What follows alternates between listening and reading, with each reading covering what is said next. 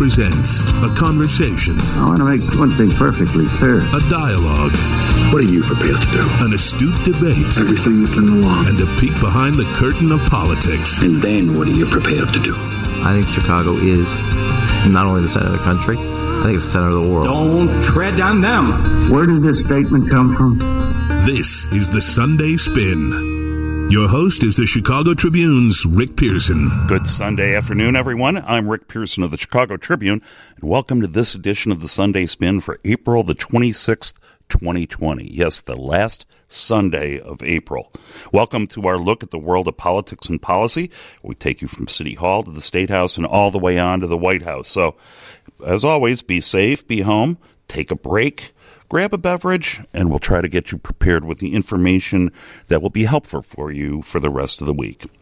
We're happy to say that the show's been extended until 8 p.m. on Sundays, so hopefully we can get more of that information to you during these uh, very, very unusual times. And Roger, I, I'm I'm cooking like crazy at home. I, I Oh, really? Uh, the soundtrack of my life is the dishwasher going. I don't think I've ever used a Paper dishwasher. plates? Paper plates. No, No. come on. All right, all right. The the environment. We have to protect Yes, yeah, exactly. I apologize. mean- I have to admit, our our son who lives with us uh, has been doing a lot of the cooking. Well, that's nice. Yeah, yeah, very nice. I mean, if he knows how to cook. Oh, he does. Okay. Yeah, he knows how to cook. Well, he didn't learn from you. Heaven forbid. I made I made uh, three meals when they were growing up, and I had to make dinner for them. One was fish, one was chicken, and I think the other was mac and cheese. and it was the same every week. Well, at least mac and cheese is always safe. Oh, of course. You know, but uh, You cooking anything fancy like five star restaurant stuff? no, I well sometimes. I Okay. mean, well, like tonight, I made uh, uh, from Paul Prudhomme, the classic uh, Cajun uh, chef from New Orleans. Oh, yeah. He, uh, made his original uh, red beans and rice with uh, ham and uh, andouille sausage. Nice. So, and you, plus, I got the real good red beans, the Camellia red beans from uh, New Orleans, which are the, Oh. the best beans in the world to make for red beans and rice. Look at you. The longer, the longer you cook them, the creamier it gets. A bean aficionado you well, are. no, if you're going to cook, you want to use the right stuff. That's true. That's true. but uh, yeah, but I mean, even things, and I tell you, I, I'm not a big, normally a big eater except for dinner time. Mm-hmm. But when you're at home, it's like there's the fridge. Move away from the fridge. No, no, it's move.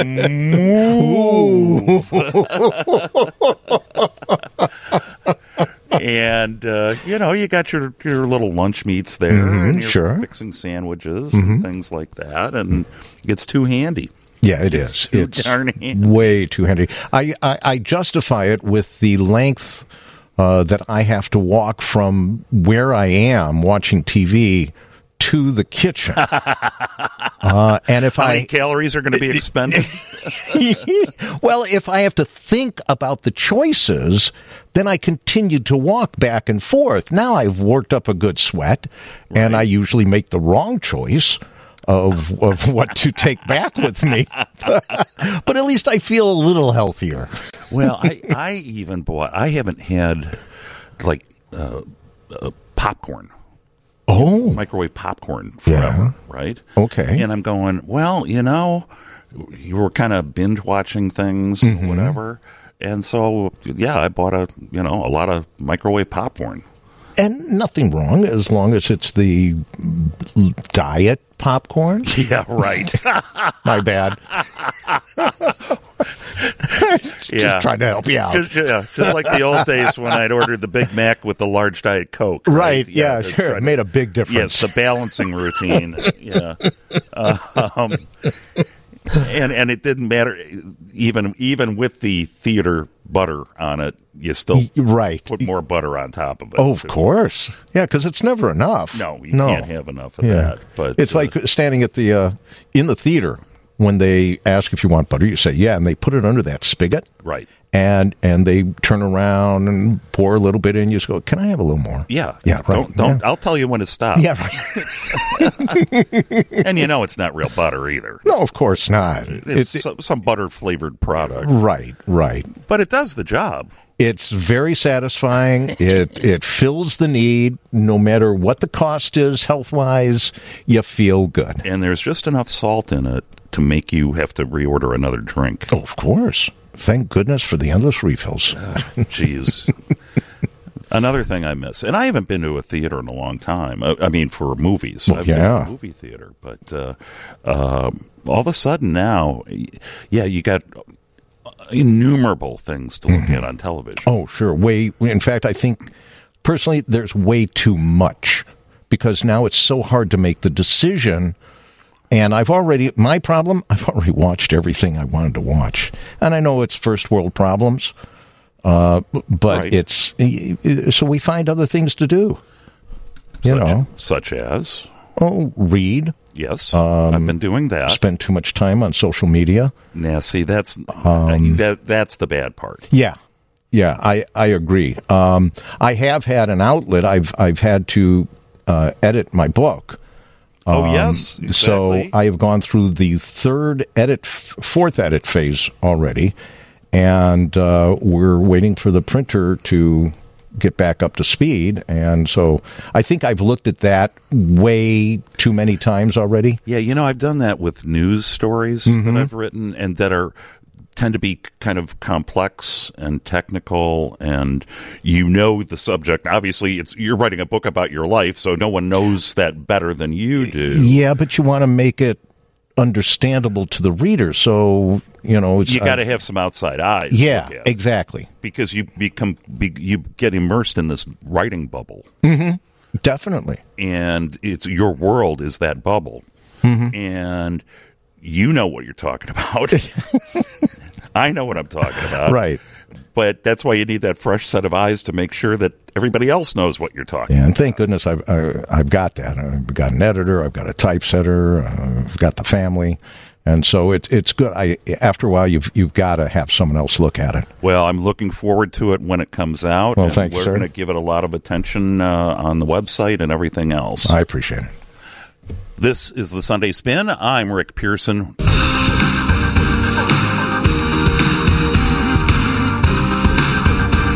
Welcome back to your Sunday Spin. I'm Rick Pearson of the Chicago Tribune. Roger is here to keep us up to date on all the news. Producer Casera is here to field your phone calls. We're at 312-981-7200. You can also text us at that number, 312-981-7200. We're on Facebook.com slash The Sunday Spin. And we're on Twitter at at symbol Sunday Spin. Remember, you can find all of our shows on WGNradio.com. You can also get our podcasts at iTunes by searching for my name, Rick Pearson.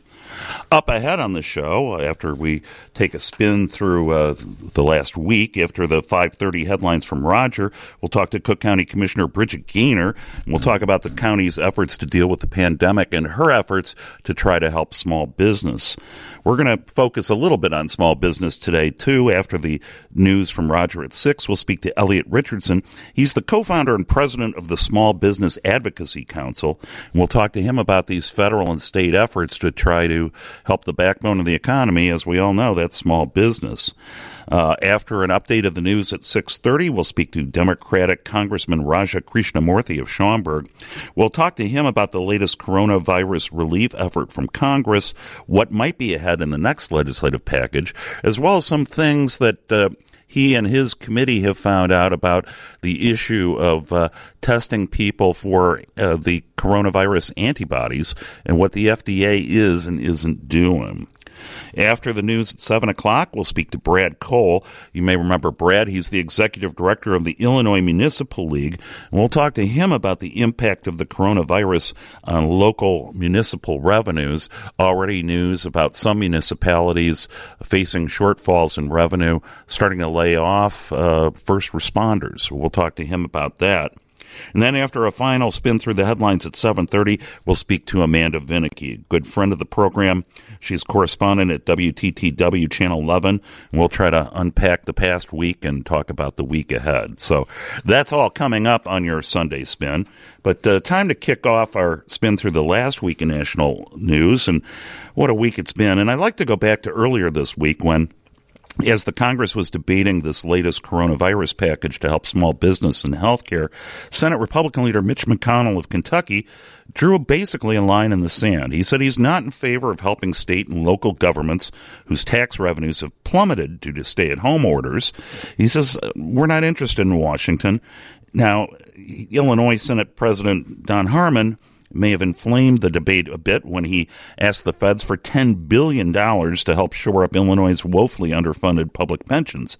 Still, McConnell says if states have financial problems from their own mismanagement, including their pension problems, they should just consider bankruptcy.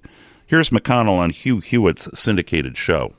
We all represent states. We all have governors, regardless of party, who would love to have free money. And I, that's why I said yesterday we're going to push the pause button here because I think this whole business of additional assistance for state and local governments needs to be thoroughly evaluated.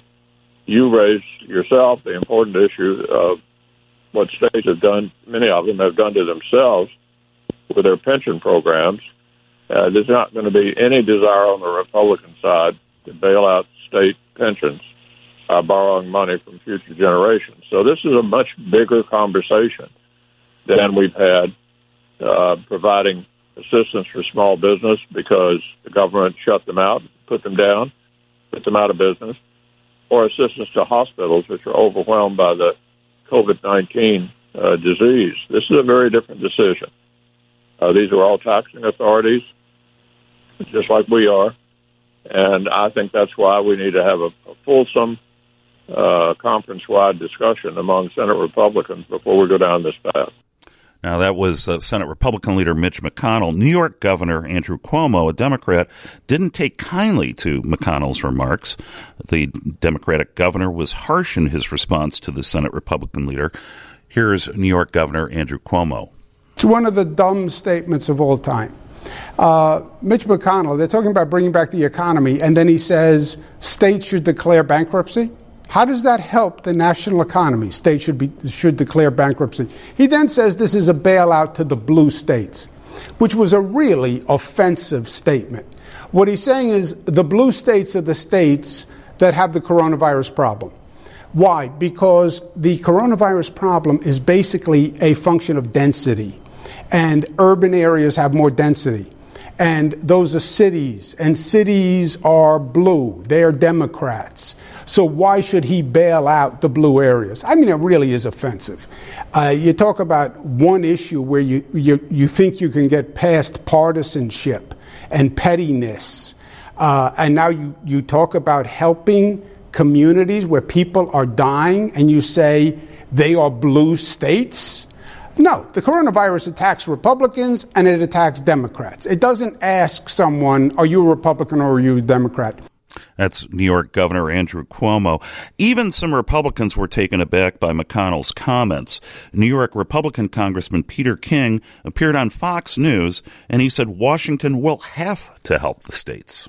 No one's looking for any money other than that we lost directly because of the coronavirus. We're talking about paying the cops, the firefighters, the doctors, all of the lost revenue also because of coronavirus. This has nothing to do with pensions, nothing to do with state spending. Listen, I'm not a big fan of uh, Governor Cuomo as far as his policies as governor. But I think he's doing a very good job as far as the uh, coronavirus is concerned. And none of the money we're talking about, none of the uh, funding would be in any way tied into state policies. It's entirely because of the coronavirus, because of the shutdown. Like in my county, Nassau County, which, by the way, is almost twice as many deaths as the entire state of California, 40% of the county budget comes from sales tax. Sales tax is going to be almost zero probably, you know, for the next few months. So how do you make up that in the budget? That's directly because of coronavirus. Uh, coronavirus, all of the money spent with the hospitals, all of the expenditures. So Mitch McConnell, when he says that we should go bankrupt, you know, one of the reasons that New York has problems otherwise is because we subsidize Kentucky.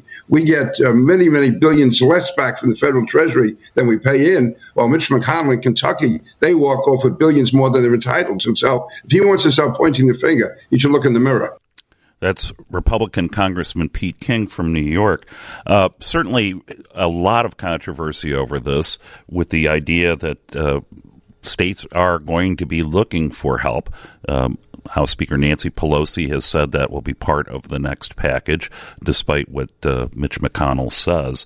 And certainly the issues of paying first responders, paying those paychecks. Uh, another interesting kind of take on this is while McConnell billed this as kind of a, an attempt at a blue state bailout, you have uh, a number of states with no income tax. You have Florida, uh, you have uh, Texas. Texas, certainly a large red state with no income tax, they rely on sales taxes. This has not exactly been a good season for sales taxes, given that you have businesses shut down. So there's likely to be pressure from all sides, uh, Republican and Democrat, on, on what McConnell says. Now, we, of course, saw the passage of the last uh, most recent package, uh, the relief package, the Paycheck Protection Program, uh, got an infusion of cash after its initial allotment of 349 billion was burned through. There's new cash there, but Treasury Secretary Steven Mnuchin told Fox Business News he doesn't necessarily see another business aid package. Well, I hope we are going to get back to work fairly quickly and you know we're we're kind of operating under the environment that uh, we are going to open up parts of the economy, and uh, we're looking forward to by the time we get later in the summer having most of the economy, if not all of the economy, open. That's Treasury Secretary Steven Mnuchin. Democratic House Speaker Nancy Pelosi, as I said, says there will be another congressional package, and she says it will have to help state and local governments with their payrolls. She was on Bill Maher's HBO show. That's why we need another bill. That will be costly, and we call it our Heroes Bill, and that's for state and local. But it's not what it's not state and local bureaucracy. It's healthcare workers, police and fire, emergency services people, our teachers, our transit workers, all the people that are paid for by the local and state and local uh, public sector. They need jobs too, and they right now are the ones on the front line risking their lives to save other people's lives, and uh, and, and on top of that, they may lose their jobs because of the uh, uh, uh the loss of revenue to the state. So that will be our next bill, and it will be hundreds of billions of dollars as well to states and localities, counties, municipalities, cities, some bigger than uh, small towns, but nonetheless, all having the responsibility of meeting the needs of healthcare needs of coronavirus, but also recognize the revenue loss that they have, and that has to be recognized as a cost of the coronavirus. So, of course, perhaps the biggest and most controversial news of the week was President Trump telling his team of medical experts that they should look at injecting disinfectant to kill the coronavirus. Uh, for pure context, here is what the president said. A question that probably some of you are thinking of if you're totally into that world, which I find to be very interesting. So, supposing we hit the body with a tremendous, uh, whether it's ultraviolet or just very powerful light. And I think you said that hasn't been checked, but you're going to test it. And then I said, supposing you brought the light inside the body, you can, which you can do either through the skin or uh, in some other way.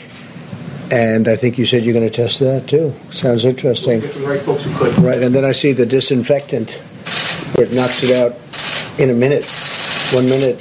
And is there a way we can do something like that uh, by injection inside or or almost a cleaning because you see it gets on the lungs and it does a tremendous number in the lungs. So it'd be interesting to check that. So that you're going to have to use medical doctors with. But it sounds it sounds interesting to me. So we'll see. But the whole concept of the light, the way it kills it in one minute, that's uh, that's pretty powerful. So uh, there's the president, and now we have states checking uh, increased calls to their poison health line.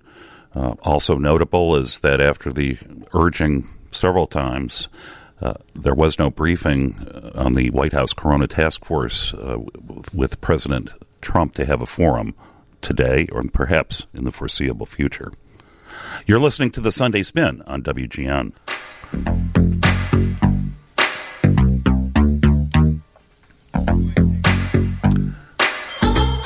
535 on this Sunday afternoon as we shift into evening. I'm Rick Pearson of the Chicago Tribune here in the WGN Skyline studio. This is your Sunday spin. And joining me now on the phone is Cook County Commissioner Bridget Gainer. Commissioner, thank you so much for joining me this evening. Oh, thanks for having me. It's a pleasure. Well, I mean, we heard uh, that latest update from Roger in the newscast yep. about uh, small business uh, bankruptcy filings, and uh, you know, it, it, we hear stories all the time about people that under the first paycheck protection program that filed uh, to, to, to, you know, and it's an admirable program, keep employees on the payroll, keep, you know, mm-hmm. keep business going.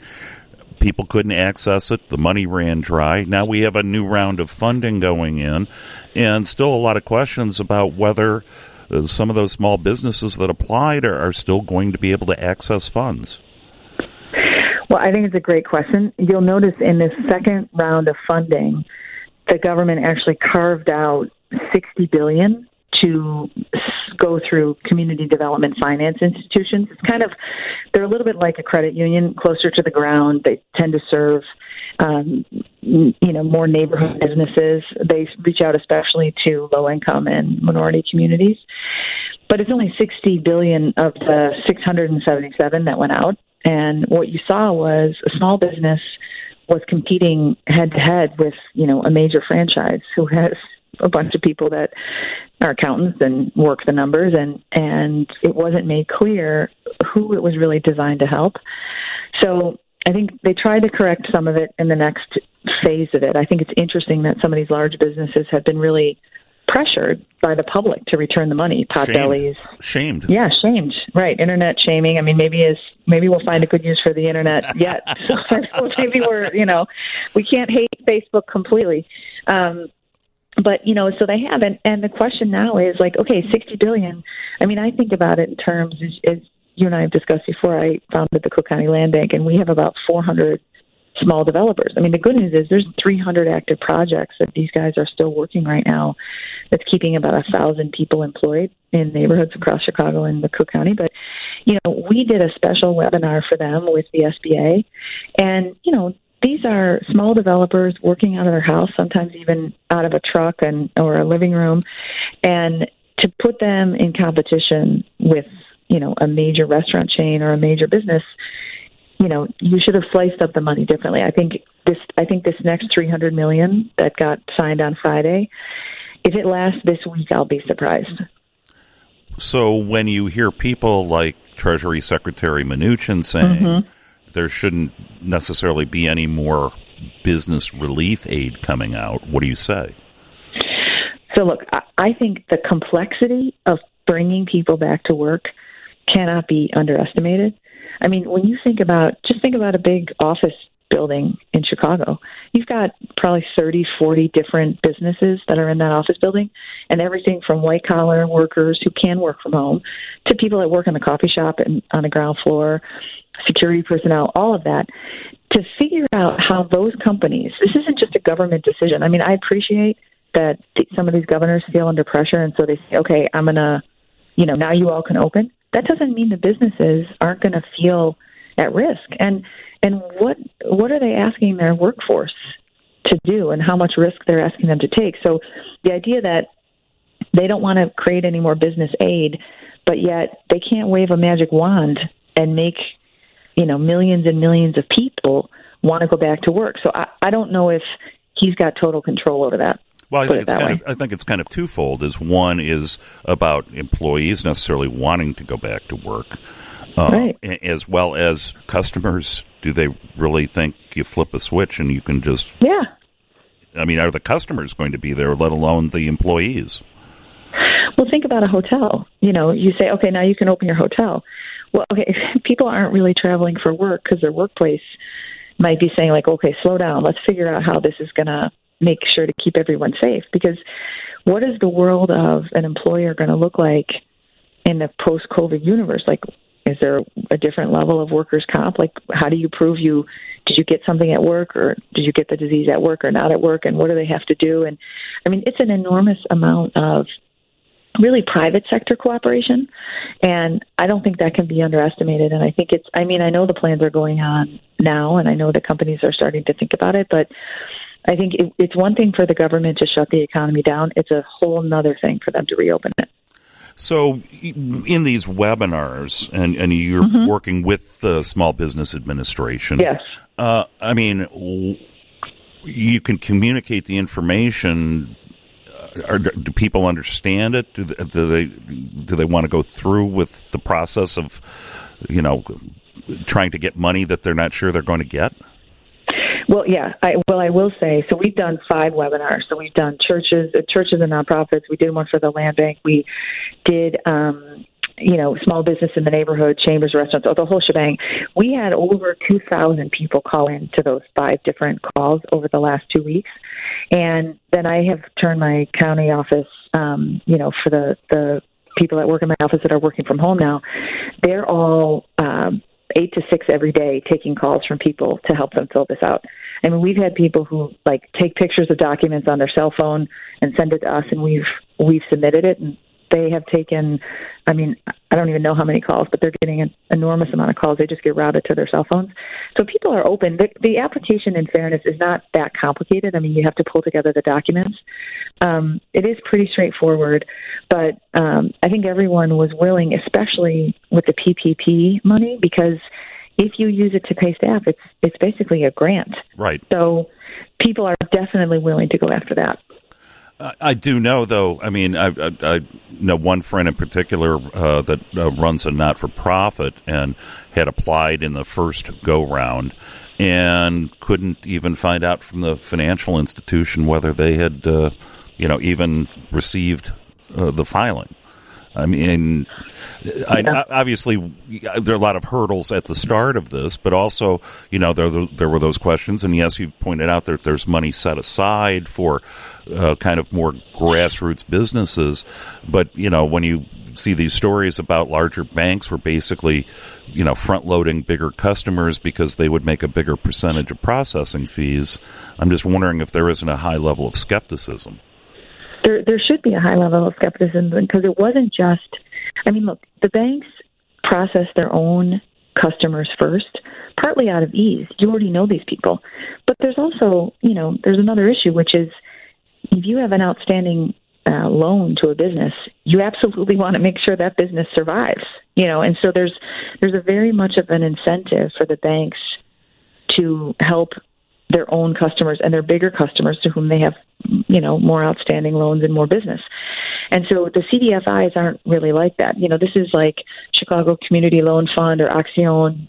Those guys are operating and doing what i think most people thought this was supposed to do which is small restaurant business. I mean all the people that we interact with in our daily life who now have nothing. And so it, was really, it was just, you know, the starting gun got shot at the same time. And not everyone, I don't think, was starting, you know, from the same line. And so you saw some people be more successful. I do not think this is over. And I also think that, you know, that I know the speaker and others are pushing for money to go to the cities and counties and municipalities, which I get the complexity on the pension stuff and bankruptcy and all that other nonsense. But if money goes to the municipalities, I think there will be another opportunity to fund some of the small business and other small grant programs that both the city and the county have been doing. Well, and, and I was going to ask you about that. I mean, what uh, what is there available locally? hmm So both the city and the county have set up really targeted to small business. You know, you have to have less than 50 employees. Um, the county's giving out $20,000. The city's giving out up to 50,000.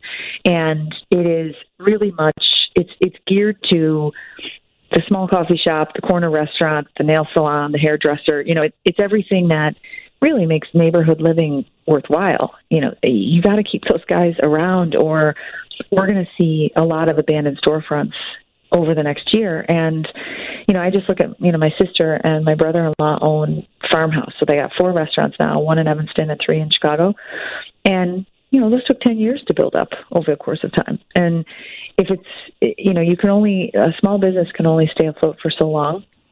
They're still doing a ton of delivery, but, you know, the city and the county have those loans out, and I'm hoping that people can take advantage of them and just keep it together until the economy opens up again. We're speaking with Bridget Gainer, Cook County Commissioner. I'm Rick Pearson. This is the Sunday Spin. Welcome back to your Sunday Spin. I'm Rick Pierce from the Chicago Tribune here in the Skyline studio. Joining me on the phone is Bridget Gainer, Cook County Commissioner, Democrat from the North and Northwest side. We're talking about relief for small businesses. And, uh, Commissioner, before the break, I'm glad you kind of touched on uh, the family connection with restaurants because yeah. I've, I've started to see some of the chatter, and, and I guess it's kind of inevitable when there's issues involving some kind of relief about.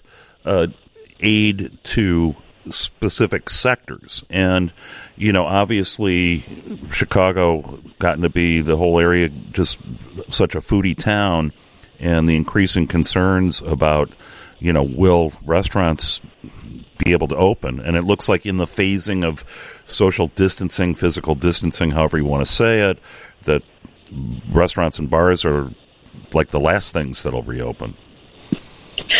Well, they are. I mean, I just I got a text from a friend last night, and he was saying, "God, would I love to go out for a drink right now?" And and you think like the the the ease of that you used to just you'd walk into a place, you'd meet someone, sit down at the bar, have a drink, you know, and then go on your way. Like that was a huge part of life and relationships and your neighborhood and everything. And you know, you really a you realize what you miss, and you realize that those places are as important to the fabric of a of a neighborhood as a whole bunch of other things, grocery stores and you know all of that. And I really, you know, it's it's tough, especially with the bars, and I see it with with Nora and Ferdy at Farmhouse. You know, the the liquor business is a big part of any restaurant's margin. So when you get rid of that, it's hard to do that in takeout. You know, I mean, it's you can't take out the experience of sitting with a friend across, you know, at, right. at a bar and having a conversation. Uh, we've got a, a text uh, that that says, you know, can can mom and pop kind of places qualify for the uh, paycheck protection program? Yes, God, yes, yes. And you know, if you don't mind, I would love to give out the phone number of my was, office because, like sure. I said, it routes to the cell phones.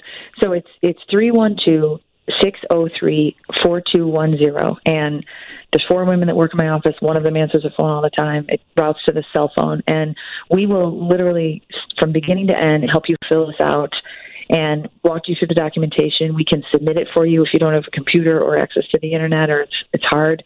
Um, like I said, we you know we're taking people's cell phone pictures and uploading them and completing the applications, but also we can help refer you now to a, a, a community development finance institution. Like I said, these smaller local groups because depending on the neighborhood you're in, they're really familiar, you know, with with probably they serve people more mom and pops. So we can refer you and we can also help fill out the application. So that's again it's three one two six oh three four two one zero and I mean we can put that out on, on Twitter as well. I um I really want to encourage people to call because don't be intimidated by thinking, oh God, it's a government loan program. It's going to be, you know, a a big monster. It's not, and we can help. Is there an email address as well? Yes, yes. Um, it is. Uh, oh wait, let me. No, it's Bridget B R I D G E T at bridgetgainer.com. It's easier than the county one. It's Bridget B R I D G E T at B R I D G E T G A I N E R dot com. You can just email and we'll we'll refer. And truly, the time to act is now. Yes, it's right now because the money just got uh, it just got allocated, and the applications start being accepted tomorrow morning, and you know there's going to be a run on the bank, no pun intended, and and it will be there'll be a lot of demand. But there are those city and county programs out there as well. If you live in the suburbs, you can apply to the county, and if you live in the city, you can apply to the city program. Uh, I want to kind of shift gears for in the couple of minutes we have remaining. Yeah. But is what do you see as far as county finances? Well, we're kind of estimating that um, right now, which is hard to tell, but but based on what we see, we're probably going to be down about two hundred million dollars in revenue. And so, just to give people some kind of context, when the president increased uh, the sales tax last time by a penny, that's that makes four hundred million dollars a year. That penny. So it's about half of that increase is we're thinking will be short because a lot of the county's revenue is very sensitive to the economy. It's it's sales tax. It's bars, restaurants, parking, those types of things. You know, we we only get probably less than twenty percent of our budget from property tax, and that hasn't increased in since 1994. So a lot of it is in these other taxes, and so there will be a decrease in revenue, but there'll also be a really increased demand. You know, the hospital system, you know, Cook County Health and Hospitals, they have not been able, just like any other hospital, to perform any of the of the surgeries and procedures that actually make them money over the last two months. And they've been very focused, rightfully so, on everything to do with coronavirus. However, um, so it's going to be a decrease in revenue there, but we also think that there will be a big uptake take in demand, and we end up serving those who have nowhere else to go. So if you don't have insurance, um, you come to county, and I think a lot more people are going to find themselves in that position with all of the unemployment that we have now. Further adding to the cost of health care and the Yeah. demand on the budget. Exactly. And if we don't figure out as a country with 22 million people who filed for unemployment, and we know that most people get their health care from their job, there's got to be a, you know, you have to reopen public exchanges either at the state or a federal level because COBRA is largely unaffordable to a lot of people. And there needs to be a better solution for that. Uh, so, I mean, obviously, people are looking at the feds for doing some kind of an offset on on municipal budgets, Uh, Right. uh, despite what Mitch McConnell is saying. Uh, Right. The, but but the question becomes, you know, some would like to see it as an unencumbered kind of block grant, uh, Mm-hmm. and then there's oversight questions. Um, but are do you have any faith that this Washington will be able to move forward with some kind of aid to offset the revenue loss of coronavirus? Well, we, saw it after the last financial crisis 10 years ago. So part of the TARP money paid states, counties, and cities for things like teacher salaries, police, fire, road construction. I mean, it really was geared towards how do you fill the payroll? It's almost, it was almost like a payroll protection for local government. So we we've seen the government do that already, and it kind of got the the public sector workforce back on its feet to do the really vital functions um, until the revenues were able to catch up. And so that was that's you know there's a precedent for it. It's been done. It's worked in the past, and so I can definitely see something like that happening in the future. I, I, I, I'm curious too about whether Yeah. maybe the, the, the idea of you know obviously pensions are always a, a, a, a difficult subject to talk about in the state, but whether you know that that talk of uh, pension relief coming from the feds Yeah. from the Senate president actually kind of maybe took us off point here of what people are actually looking at. Yeah, I think that was a little bit of a of a distraction. I think it's you know, I mean, look, it's a little cynical for someone like Mitch McConnell who, you know, doesn't necessarily have a lot of affection for labor unions, period, or public sector ones maybe in particular, to throw that out. I mean, the state of Illinois is not Detroit and it's not Puerto Rico. We're we're not going bankrupt, and you know that has ramifications that are far more severe than anything that would ever happen from the pensions, just in our ability to borrow money and and function. So that that was a total non sequitur. I think the it is, however, more realistic to think that rather than just getting a big block grant from the feds to the state to say, say, you know, spend it however you'd like, I think it might likely come in terms of infrastructure, maybe teachers and salaries and support for education. You know, we've got enormous infrastructure needs. And what I think we may want to think about instead of just handing cash is do you think about a new deal or a works progress, a WPA, where you actually turn those government dollars into assets. They put people to work, but then you're left with something afterwards that's of value roads, bridges, you know, all of those things. And so um, I can see infrastructure. You know, Trump has been talking about an infrastructure bill since the day he arrived, and he actually has a decent relationship with with the trade unions um, that support the building trades, and maybe this is possible because the Democrats want it and he wants it, and it's an election year. So maybe that's the way that we see support at the state level. And, I mean, kind of what what was an old fashioned stimulus program, uh, right. from, from, the depression was right. That, that, was that was the public works, and there's no shortage of uh, infrastructure repairs that need to be done in the state.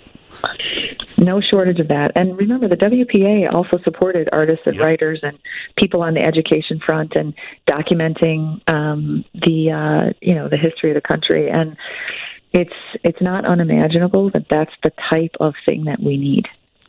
We've got one uh, last question here. Um, this is from a texter. Is is there a website uh, that the county has for those uh, county loan programs that we talked about?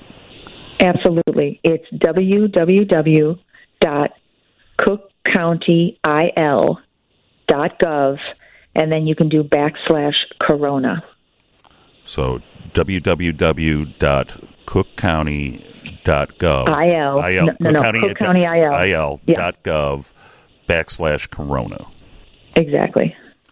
Great. And that's all there. And um, and again, send me an email or call the office and we will absolutely gear you to everything. And that number again is 312 603 4210. Um, and I'll just put one plug on Friday morning. We are doing a virtual town hall again, but this time with um, Senator Durbin and representing a couple of people that are doing really amazing things. And, and you know, there's so much desire to be helpful right now. Um, Kelly O'Donnell, who runs the Lakeview Pantry, Rebecca Shi with Business Immigration Coalition, talking about undocumented people, Rebecca Darr with Wings, talking about this really growing issue of domestic violence and what we can do about it. And we will be talking about phase four with the senator, what's going to come down the pike, as well as what can you do right now to assist, um, you know, your community and our neighbors. How can you access that uh, virtual town hall? By the way, so we will um, we will be posting it on Twitter, and what what I will do is. Um, because it'll have like a specific Zoom address. Okay. But I'll post it and I'll send it to you guys, and right. um, you can put it out there. And the senator will be talking about phase four, and we'll be talking, um, you know, so people can really figure out it's not just your money; it's also your time. All right. Well, that's Cook County Commissioner Bridget Gainer. Uh, thank you so much for the information, and we'll be looking forward to speaking to you again. Thank you. Thanks. Take care, Rick. Bye. This is the Sunday Spin on 720 WGN. Once again, here's Rick Pearson of the Chicago Tribune. Good Sunday evening. Welcome to the second hour of your Sunday Spin. I'm Rick Pearson of the Chicago Tribune. You heard during Rogers' newscast the concerns uh, being expressed by public health professionals around the country over uh, President Trump's uh, remarks of last week revolve- involving the use of uh, uh, basically poison, uh, and uh, poison health help centers are getting all kinds of calls. one of Trump's top medical experts, Dr. Deborah Birx, sought to explain the president's disregarded comments by saying that the president likes to think out loud. Here's Dr. Birx on Fox News. No, when he gets new information, he likes to talk that through out loud um, and really have that dialogue. And so that's what dialogue he was having. I think he just saw the information at the time, um, immediately before the press conference, and he was still digesting that information. Better to digest information than Lysol. Just a, a bit of advice here from the show host. The president, of course, was asked about uh, his comments, and he said he was being sarcastic about injecting disinfectant or bleach. No, I was asking a question sarcastically to reporters like you just to see what would happen. Now, disinfectant for doing this, maybe on the hands, would work. And I was asking the question of the gentleman who was there yesterday, Bill, because when they say that something will last three or four hours or six hours, but if the sun is out or if they use disinfectant, it goes away in less than a minute. Did you hear about this yesterday? But I was asking a sarcastic and a very sarcastic question to the reporters in the room about disinfectant on the inside. But it does kill it, and it would kill it on the hands, and that would make things much better. That was done in the form of a sarcastic question to the reporters. And of course, anybody who saw the press conference knows that it was not done in a sarcastic way to reporters. It was actually posing questions to his medical experts. So, not reporters, but uh, that's his story. Well, joining me now on the phone is Elliot Richardson. He is the co founder and president of the Small Business Advocacy Council. Elliot's a good friend of the program, and as I said, it's I think it's important we devote some time to talking about uh, the small businesses, uh, their access to capital at this important time, their access to government and local loan programs, and uh, and any other kind of relief that's possible. Elliot, thank you so much for joining me. Rick, thank you so much for having me. I appreciate it. Well, I, I don't know if you had a chance to hear uh, Commissioner Gainer uh, in the previous half hour, but she seems, you know, optimistic that uh, people will be able to access this small, more small businesses will be able to access this round of the Paycheck Protection uh, Program than that first round. Uh, is that your feeling? Well, I did hear the commissioner, and, and, you know I think she articulated it quite well. Um, yeah, there's optimism. Let, us just say this: small businesses uh, are, are, just getting devastated right now by this pandemic, um, and the rollout of the initial PPP program, I think, was uh, was that it was you know not well done. And this time around, there is cause for optimism, Rick. And that cause for optimism is, as Commissioner said, there are going to be funds set aside for community banks and for more local financial institutions, and frankly, for just more institutions uh, that can help get this uh, badly needed access to capital to very small businesses. The problem remains navigating the process is very, very difficult for a small business, for a micro business, uh, and um, getting to the right financial institution to help uh, is also going to be a challenge. So I think there's optimism. it, it is, you know, very good news that the PPP loan program received additional funds. But I think a lot of us are worried that those funds are going to make their way into the hands of the small business owners that need them, and that small business owners are going to understand exactly how to go about this process and how to find institutions that will want to work with them. Well, it was my understanding in the first round that it, it didn't matter if you your business was a customer of a financial institution. If financial institutions could do SBA loans, they could do you. Well, they could. But, you know, the problem was there were so many people that were vying for these PPP loans, and and they are so popular because they could be a forgivable loan, and that's understandable. But there was such a um, rush to try to get to these loans. You know, I think banks, financial institutions were overwhelmed, and it was these smallest businesses that don't have strong ties to a bank that really struggle to get through the process, to have their applications processed, and to ultimately receive the funding. And I think that's what resulted in the profound frustration you saw from small businesses when those funds ran out. And, you know, they're hopeful now. A lot of businesses are applying for these PPP loans that they're going to come to fruition. We're going to have to wait to see what happens uh, this week. We're speaking with Elliot Richardson, co founder and president of the Small Business Advocacy Council. I'm Rick Pearson. This is the Sunday Spin.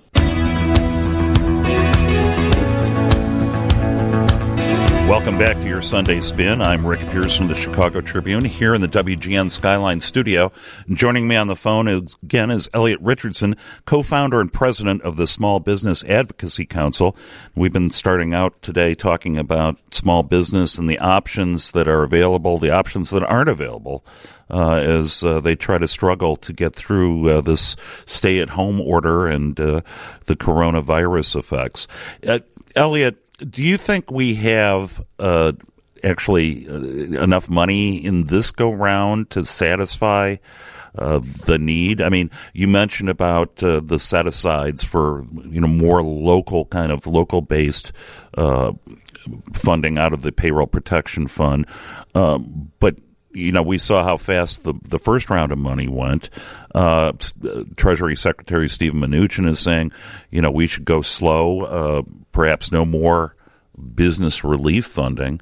Uh, you know, how do you, how do you see things moving forward here? The first is that we really need to have a comprehensive strategy uh, towards, you know, the PPP loans are very important. There's no doubt about that. Um, and is there enough funding in those PPP loans to satisfy the small business community and every business that's struggling right now to keep their doors open? You know, probably not. Um, one thing I hope small business owners are doing right now is looking at some of these other programs that you discussed with the commissioner. You know, the city's got their resiliency fund. Cook County standing up a program the state treasurer has a fund with $250 million in it um, that he, you know, they're trying to get out through local banks. And while those are not forgivable loans like the PPP programs may be, for businesses that need that capital to keep their doors open and pay their employees right now, these are good options. Um, the problem is you know, business owners have have so much information coming at them right now, and at the same time, Rick, they're trying to keep their doors open. It's overwhelming. Um, so navigating that process is very uh, very difficult. So, so how do you do that navigating? You know, I, I, you got to work with with your with your accountant, with your trusted advisors. You got to get on these webinars. I know it takes a lot of time you know, we've had webinars. The SBA has webinars. Uh, webinars are, you know, really good information. And then there needs to be a comprehensive strategy um, to keep the small business community going. And that includes access to capital through uh, lending. It also includes, you know, we're pushing, we wrote a letter to the governor asking for a deferral of sales taxes for small businesses uh, so, so folks can keep those doors open and keep some of the capital that they have and not forgive those taxes because certainly Illinois needs the money, but to defer them uh, there's things like business interruption insurance and policy that may be able to make funds available if businesses are able, small businesses, to get some money through their interruption insurance. There's all these different ways to help stay, you know, small businesses stay in business right now. And we really have to be looking at all of them and not just focus on one particular thing. I mean, it's there is no one stop shopping. That's the problem. I mean, that's right. And so, I mean, obviously, the work that you do and, and other, you know, chambers of commerce, local neighborhood chambers of commerce are, are, are vitally important for uh, the business community and those business owners. And of course, everybody, you know, you got to take care of the regulars here uh, that, that, you know, keep these places in business. But it just, I mean, it does seem kind of overwhelming. Well, it, it is. It's overwhelming, and there is exactly. You can't just focus on one thing. You know, the the PPP loans are are going to be extremely. They are important um, for businesses to uh, to keep their doors open. But what other policies are we going to implement now that are going to keep these small businesses around four months, six months, a year from now because the economy is going to take a long time to recover. Um, you know, I think uh, the mayor was talking about, you know, we're not turning on the switch all at once. It's, it's you know, raising the dimmer. Well, we've got to keep businesses around during that period of time, or, or when the light is, is fully on, you're going to see big businesses, you know, big boxes who were able to weather this storm, and the small mom and pops go out of business. And nobody wants to see that. And that's why I think, you know, local business organizations are so strongly pushing things like a deferral of the sales tax um, and, and different things that we can do on a state level to supplement what's going on on the federal level, which is, you know, these loan programs that they're trying to stand up. They are standing up, but but the question is, how much money is in there, and how is that money going to get down to small businesses? And when you mention about the sales tax deferral, I mean, you should point out that that, that this is not novel uh, because it had already kind of been part of the executive order on um, involving some restaurants and bars in the state. You're 100% right. It's not novel. The, the sales tax deferral went to smaller bars and restaurants. And, you know, I would argue that a retail shop or a furniture shop or any of these other local businesses need that same relief right now uh, to keep themselves going. And I think what the governor is talking about with, you know, curbside, now being able to pick things up at curbside, if that could be done safely and uh, in a healthy way, because that's paramount. Well, you know, that would that's good. That can keep some folks going, but the deferral of the sales tax is a really big deal. You know, you've got you've got property owners right now. You've got this broken chain where you've got property owners who can't collect rent from small businesses who can't open their businesses right now, and those property owners owe money to the bank, and we've got to we've got to look at that as well and, and come up with some nonpartisan, you know, thoughtful policies on how that's all going to work um, so that we can keep this economy going. And as the commissioner said, you know, it, it's going to take a lot longer to turn it back on than it was to turn it off. And, and we really need a comprehensive strategy, strategy here uh, to make that happen. Well, and I see, you know, even, and, and I did discuss this with Commissioner Gainer about the idea. I mean, it's kind of a two prong thing is, you know, it, when businesses are allowed to kind of reopen as normal or the new normal, uh, you know, you've got concerns about workplace safety that didn't exist before. And then you were also talking about a customer base that it's concerned about its own safety. Oh, absolutely. You know, when people say we're going to reopen the economy um, quickly, I know there's a desire to do that, and small businesses want to get back into business. But, I mean, if they opened up movie theaters tomorrow, I haven't asked one person who said they'd go see a movie with their kids. Um, you know, th- there's going to be a concern about consumer safety that consumers are going to have. There's going to be employees concerned with safety and employers concerned with that as well, which is why looking at policies, um, not for what's going to happen over the next month or six weeks, but where are we going to be in three months and four months? That's what we need our policy makers on a federal, state, and local level to do. Uh, so that when we're able to get back into business, uh, businesses are still around. Even on a city level, you know, the deferment of permits, uh, making it easier for businesses who have to go home and work to work at home. These are all things that need to be looked at so there's a comprehensive solution. I've also been curious too about uh, and and uh, probably this is more impactful of residential, but certainly it's no, no less concerned to business. Uh, what about some kind of property tax deferrals? Yep, I've heard a lot about property tax deferrals, and I think that needs to be looked at. And a lot of people think that that needs to be looked at. So the question is, we want to defer taxes and not forgive taxes. And when I say we, you know, different folks are pushing policies to defer these different taxes. And then at the same time, you know, Illinois has had solvency issues. We all know that. Um, so striking that right balance is critically important. I think you may see some property tax deferrals, uh, especially, you know, for, for in the business context, uh, you know, property owners who have tenants who aren't paying them, not because they don't want to pay them, because they simply can't. You know, if you're not open for business and you have no revenue coming in, um, how are you going to pay rent? Um, you know, and and another thing that everybody needs to look at is getting Illinois' unemployment system working. Um, you know, that's been really difficult for people. And then you've got these gig employees uh, Rick, and these very, right. very small businesses and independent contractors who have had tremendous difficulty getting a PPP loan.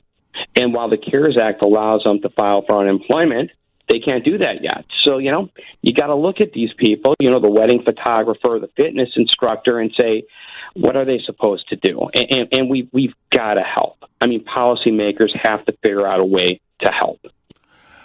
What uh, what are you and your organization advocate, advocating as far as how we quote reopen? unquote. You mean in terms of how quickly or the process uh, both. in that? Both. Yeah, you know, our we're advocating um, reopening in a concerted um, but safe way. Uh, you know, most of the, our members understand that to reopen unsafely is probably going to exacerbate the problem. So, you know, reopening the economy, I get that question a lot, means a lot of different things to a lot of different people. Um, so, certainly, you know, if we can do different things to get business moving again, our organization is wholeheartedly in support of that. I mean, that's what we do. We want to support small businesses as long as it can be done in a safe way. But the backstop has to be good policy. So, you know, going back to business interruption insurance, other states have filed legislation asking insurance companies to pay some business interruption insurance to policyholders who have paid into this forever um, and never had to use it before. And there's different ways to go about that. So I think, you know, again, comprehensive way of reopening in a safe way with all of these different policy pieces that if they're put together uh, in the right manner will help us get through this unprecedented difficult time and it's going to be difficult no matter what happens i mean all the, the counties trying, the cities working. You know, we've got state legislators that are trying to uh, that are trying to uh, help here, and we've got you know we've got these PPP loans, but it's going to take a comprehensive strategy to try to navigate this very very difficult situation. That's Elliot Richardson. He's the co-founder and president of the Small Business Advocacy Council. Elliot, thank you so much for joining me. Rick, thank you so much for having me. Now the Sunday Spin continues on 720 WGN. Here's Rick Pearson. Welcome back to your Sunday Spin. I'm Rick Pearson of the Chicago Tribune. Uh, President tweeting about the media again uh, today, uh, a series of tweets. Uh, when will all of the quote reporters unquote who have received Nobel prizes for their work on Russia, Russia, Russia, only to have been proven totally wrong, and in fact it was the other side who committed the crimes, be turning back their cherished nobles so they can be given to the real reporters and journalists who got it right? I can give the committee a very comprehensive list. When will the Nobel Committee demand the prizes back, especially since they were gotten under fraud? The reporters and lamestream media knew the truth all along. Lawsuits should be brought against all, including the fake news organizations, to rectify this terrible injustice. For all the great lawyers out there, do we have any takers? When will the Nobel Committee act? Better be fast. Um, they're Pulitzer Prizes, not the Nobel Committee. Just trying to be helpful here. Well, joining me now on the phone is Raja Krishnamoorthi. He's a Democratic congressman from Schaumburg. He is the chairman of the Subcommittee on Economic and Consumer Policy. Uh, obviously, uh, Congressman, we've been talking a lot about small businesses, and I know that's a big concern of yours as well. But thank you so much for joining me this evening. Absolutely. Thank you, Rick. So I, I uh, led into this with the fact that uh, we've been playing during the newscast that uh, Chuck Schumer has raised an issue that your subcommittee uh, has expressed concerns about. And while everybody talks about testing, testing, testing, uh, certainly part of this being the serology testing to see if someone has been infected and has antibodies. The fact is that we can't really be uh, we can't really rely on the testing that's available right now. That's right. I think that the FDA has really um, uh, created a wild west of um, unregulated, um, unvalidated tests that um, you know a lot of people are uh, going to unfortunately use, and uh, the FDA has basically made it more possible for scam artists to prey upon vulnerable citizens and people will make unfortunately dangerous life decisions based on faulty test results. And so um, my committee has called upon the FDA to basically clear the market of all these unauthorized tests uh, and, and to require that any test going forward be authorized by the FDA, and also to put out, put out clear standards about exactly what consumers should and should not do with the test results. Because from their standpoint, They need to know what does the testing actually mean. And so, really, I, I believe the F- FDA has been AWOL on this issue, and it could have dangerous consequences. Well, I find it interesting. In, in, your the subcommittee, one of its preliminary findings was that the FDA did not review any coronavirus rapid antibody test kits before they went Right. to market. That's right. And, and so, I mean, we always kind of look at the FDA to protect us from these scams. So, uh, how can we be assured of anything at this point? That's right. I mean, when people, you know, buy, um, you know, most uh, healthcare products or products that are, are this um, important for their health, um, they usually uh, assume that the FDA has approved their sale. However, in this case, um, the FDA is allowing anybody to, virtually anybody, to sell anything. I'll just give you an example. Um, they uh, do have a way that companies can require authorization of their testing kits. Only four companies thus far have taken advantage of that route, whereas 107 companies have gone the other route where they basically can um, sell something without FDA authorization and uh, they have to just quote unquote self validate. In other words, tell the FDA that they did validate their data. Um, and the problem is the FDA is not requiring them to produce the data, and they're not even taking enforcement actions to prevent fraud or fraudulent claims about their tests. So this is very dangerous, Rick. Well, and especially because we're kind of looking at that, uh, at antibody testing as kind of that essential phase to move forward. And, you know, plus of the antibody tests that are available, uh, there's not a, a lot of confidence in, in the outcomes that they're, de- they're determining anyway.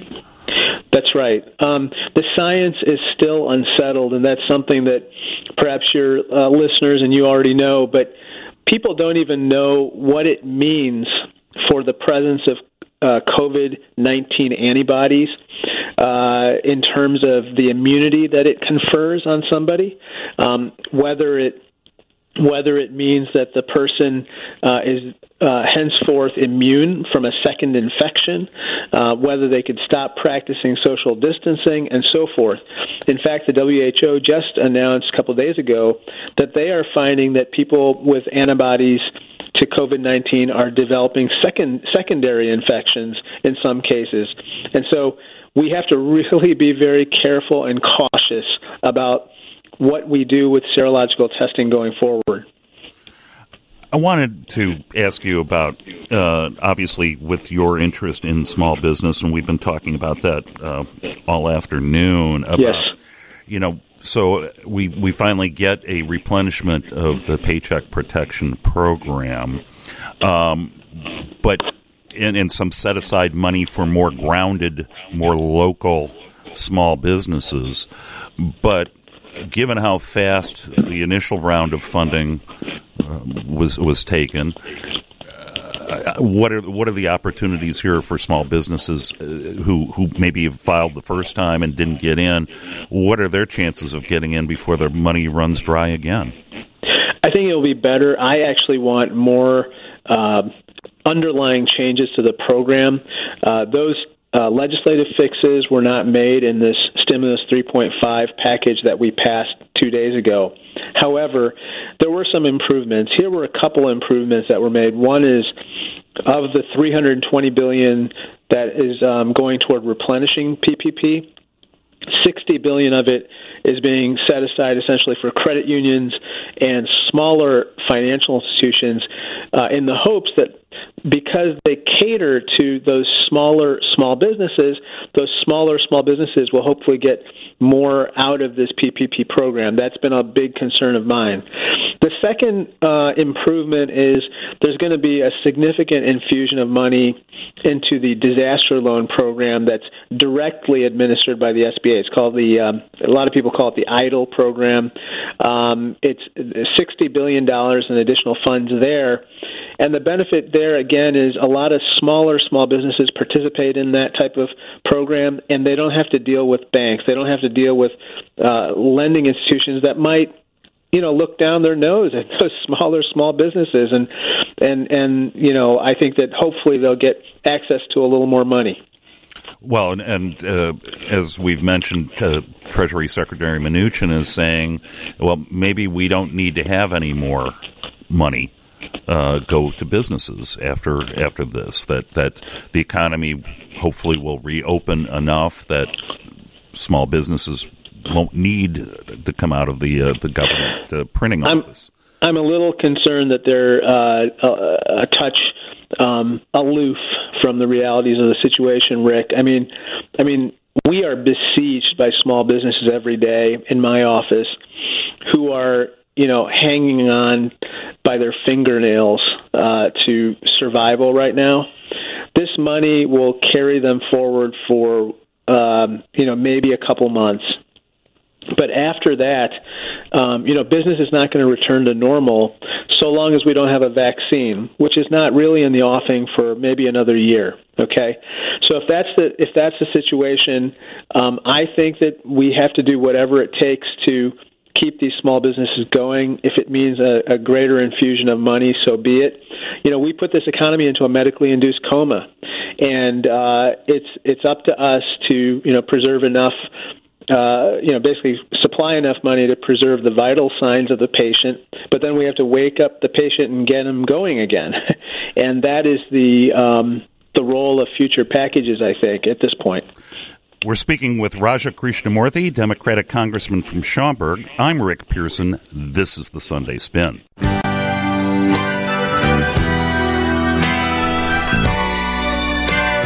Welcome back to your Sunday Spin. It's 646 on this Sunday evening. 312-981-7200 is our phone number. We're speaking with Raja Krishnamoorthi, Democratic Congressman from Schaumburg. Uh, Congressman, we've got a question from Roberta. Roberta, okay. welcome to the Sunday Spin. Thank you, Rick. Uh, yes, I'm a senior citizen in my 80s, and I never received my stimulus check, and so did two of my daughters didn't receive theirs other, and other people in my family received theirs already, and I really could use it. I don't know who you call or what you do. Why? And 40 people on Facebook, my daughter once said they had never received theirs. What do you do, or how do you, who do you talk to to find out? what happens. I call the bank every day. I'm driving them nuts over there. Thank you, Roberta, for calling. Congressman, some constituent service here. Yeah, uh, why don't you call my office? I'll give you the number.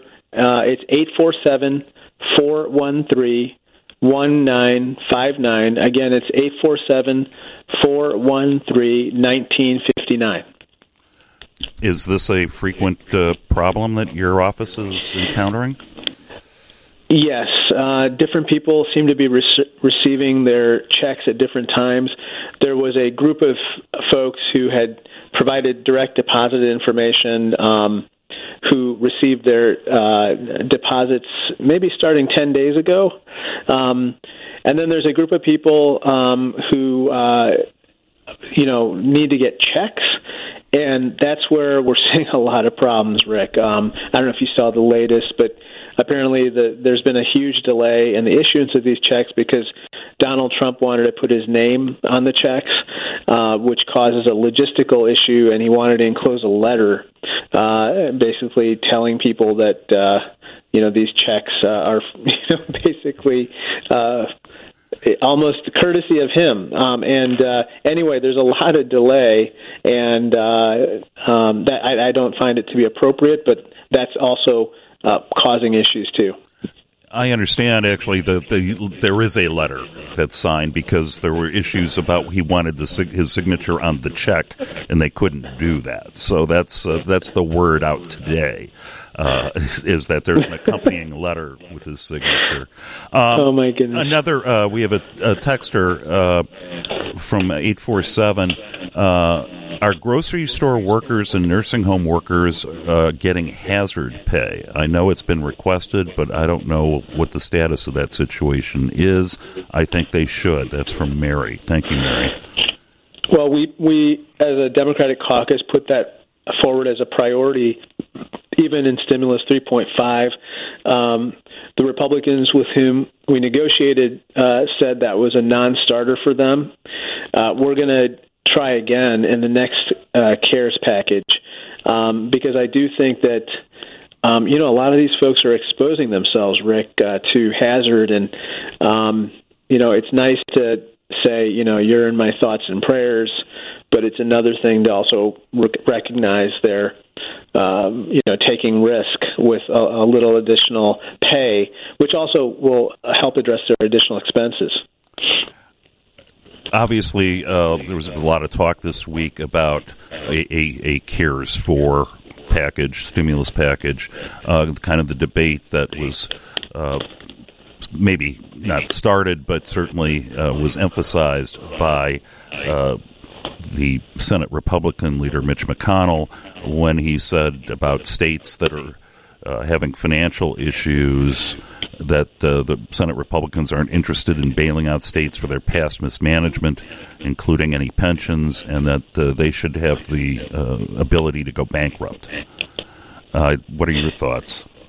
Well, I think bankruptcy is a, a, a terrible option. I think that uh, the fact that he even mentioned it was um, kind of uh, said in disregard of the fact that it would destabilize the economy. It would probably throw us into further chaos at a time when we, you know, we need to stabilize the economy. We need to normalize things, um, and we need to stop the free fall that's happening. And um, I think what he's saying is absolutely unacceptable. And um, you know, in my own district, I have mayors left and right uh, who have done the right thing in terms of their fiscal policies. They've balanced their budgets every year. Um, they've held the line on spending, um, and they are seeing their budgets go into free fall. Uh, their expenses have gone up as they try to bat- battle the pandemic, and their revenues are drying up. And I guarantee you, um, Rick, that if we don't provide them with this aid, uh, that they are going to have to cut services. Uh, I'm talking about police, fire, sanitation, and even public health related expenses that are vital to, to battling the pandemic. So, um, and, I, and I also guarantee you one other thing, which is that you can ask mayors in rural Georgia or in suburban Chicago, where I represent, they're all going to say the same thing, which is we need aid now. And um, uh, I don't think it should be a partisan issue, and I'm glad that folks like Bill Cassidy, the Republican senator from Louisiana, and Larry Hogan, the Republican governor of Maryland, are really stepping up and uh, uh, strongly advocating for it, as we all should. Well, and you know we've even uh, seen locally, uh, and we'll be speaking with uh, in the next half hour with Brad Cole, the executive director of the Illinois Municipal League. But we've seen some areas, uh, some municipalities in the state. Uh, frankly, I ran into something from uh, the, the, community of Monmouth out in western Illinois, where they're laying off full time first responders right. as a result right. of a budget crunch. We, you know, um, one thing that we should remember is that in the last Great Recession, ten years ago, you know, I was a small businessman then, and and at that time, I was very upset that the federal government neglected small businesses. So this time around, I tried to make sure that small businesses were taken care of. But another lesson that we learned from then is, if you don't take care of or help those municipalities and uh, state governments that are really suffering, they're going to add to the woes of the economy by laying off, you know, hundreds of thousands, if not millions, of these firefighters, police officers, uh, and other public servants, and that only furthers uh, the hole in which we're in. So. Uh, I, I hope that um, my Republican counterparts really, uh, you know, basically step up and talk about the need for this. It should not be a partisan issue at this point. I guess the question becomes, though, I mean, if, if everybody agrees there's the shortfall in revenue, uh, and and it would be, you know, the federal government should consider making up for that, but you know, should it be unrestricted funds? I know that was one suggestion is that the states ought to be getting block grants. Uh, you know, where where do you draw the line between tying up uh, uh the hands of a, of a state government or local government versus you know filling what what could be viewed as legitimate need? You know, I think that um, just as we are basically aiding uh, other entities that are seeing revenue shortfalls, whether it's small businesses, whether it's working families, um, and and and basically allowing them to use that money uh, in a certain way um, I think that we should make up for at least part of the revenue shortfalls that these other entities are seeing. Rick, I, I, I just don't see how we can put so many strings on there that they can't use it for um, their daily needs, and and for that money to matter at all to helping with with with the response to the pandemic. So. Um, you know, I think right now we should avoid the uh, political rhetoric. I think the president said the other day this is a blue state problem, if I'm not mistaken. That was Mitch well, McConnell. He's wrong. That, was Mitch McConnell who said that. Okay. Um, you know, and I, I, I think that that type of rhetoric, uh, you know, just polarizes uh, support. And, you know, basically people in red states think, oh, well, this is not something that could possibly help me. when, in fact, if they talk to their mayors uh, and local public, you know, officials, they, they would they would learn the opposite. One last thing, since we were speaking about the stimulus checks before, do you see another round of those being issued by the federal government? Possibly. You know, I think that um, twelve hundred dollars for an individual um, is a start, but I really strongly disagree with Secretary Mnuchin, who I believe, um, and please correct me if I'm wrong, but I think he said he thought that this could last 10 weeks uh, for the average family or for individual. And uh, again, I think he's really out of touch.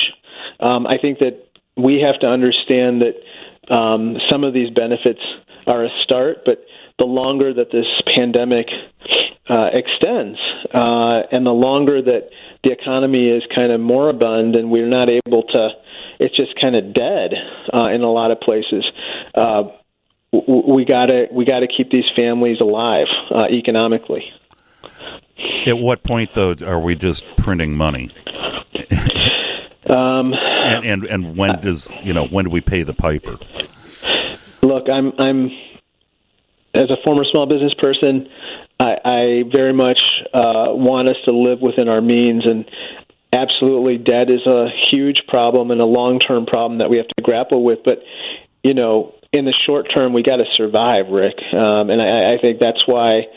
Um, as some of my Republican counterparts, when this began, said, you know, this is really, hopefully, a once in a lifetime situation.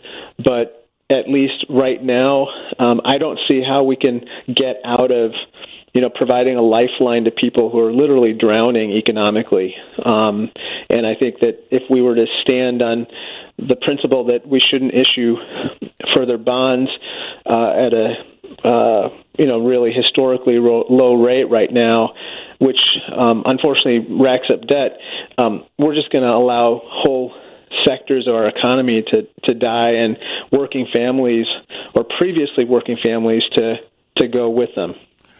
Uh, I know that there has been increased uh, benefits for SNAP, those kinds of things. Do you see that kind of uh, continuing as almost a, a, permanent rather than temporary uh, relief? I don't know. Uh, you know, food insecurity was growing even before the uh, pandemic, but um, at least for now and probably for the duration of this recession, um, I, I, do see that we're going to have elevated uh, levels of uh, you know SNAP benefits. Um, you know, we're talking about, I don't know what the exact numbers are right now. Uh, we're looking at 26 million people unemployed at least. Um, you know, we're, we're looking at upwards of 15 to 20 percent unemployment, which is um, something we have not seen in a very, very long time. And so this is a, a kind of an unfortunate new reality that we have to deal with, and but we have to deal with aggressively. That's Raja Krishnamoorthi, Democratic Congressman from Schaumburg. Congressman, as always, thank you for joining me on the Sunday Spin. Hey, thank you so much again, Rick. Now back to the Tribune's Rick Pearson. It's the Sunday Spin on 720 WGN. Good Sunday evening. I'm Rick Pearson of the Chicago Tribune. Welcome to the bonus hour, third hour of your Sunday spin on this Sunday evening. 312 981 7200 is our phone number. And uh, very interesting show so far with uh, all kinds of information. And uh, someone who is uh, filled with a lot of information and a frequent guest on the show.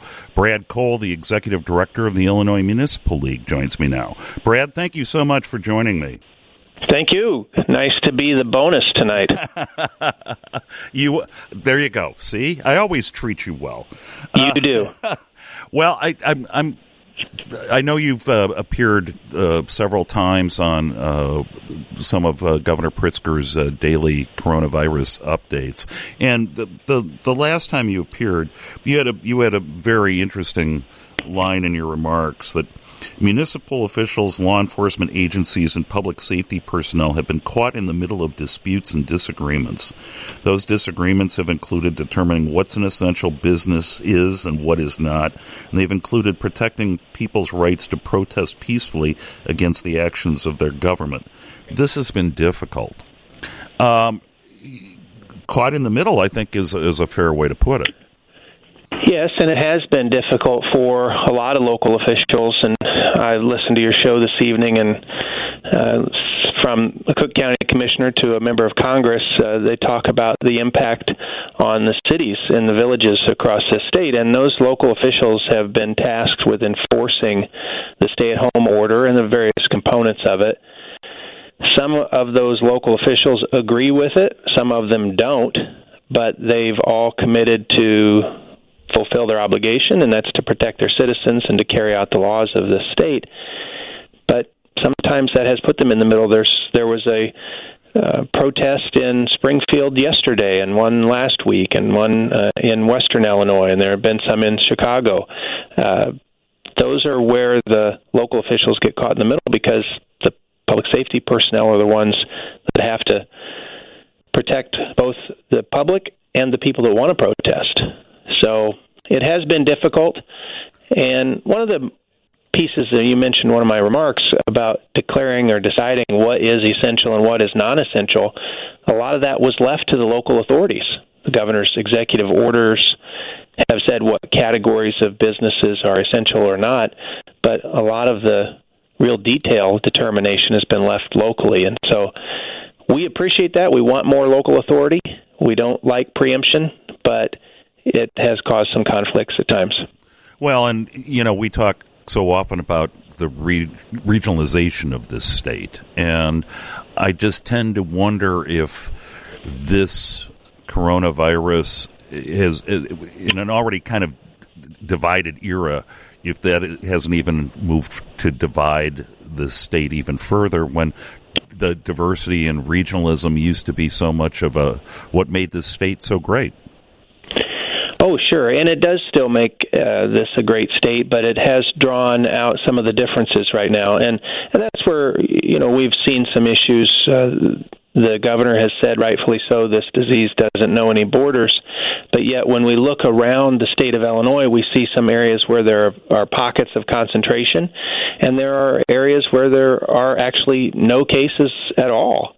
And that is highlighting the disparity between the different regions of Illinois. And that's an issue that we've talked about a little bit and how we can reopen and how to get the economy started again, whether that can be done gradually or regionally or however.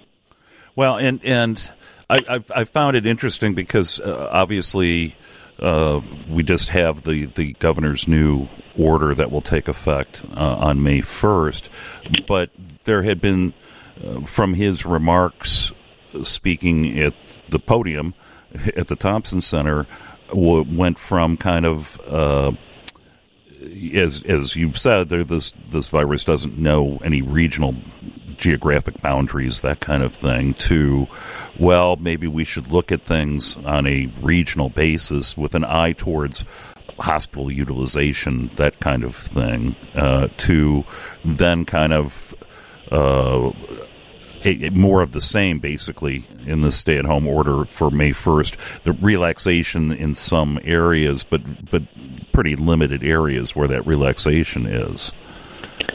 Yeah, it's a tough spot for the governor. He's got to try to manage 12.5 million people in 102 counties, 1,298 municipalities, all with different opinions about this situation. And his goal, as I understand it, is to protect all of those people and places. And it's difficult when you look around uh, the state and try to determine how to do that best. So I'm not uh, second guessing. We'll offer our suggestions and input, and we have done that, and he has taken it uh, and considered our input. But it is difficult to look around the state and not have questions about why we can't do some things here versus other places. I know that's what we get asked by mayors and local officials, especially from those areas that are not as impacted and even throughout the suburbs.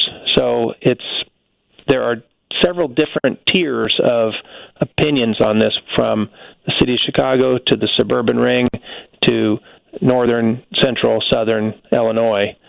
And uh, it's it's something that's on everybody's mind. I know it's on the governor's mind, but we're going to have to work through that. We're speaking with Brad Cole. He's the executive director of the Illinois Municipal League. I'm Rick Pearson. This is the Sunday Spin.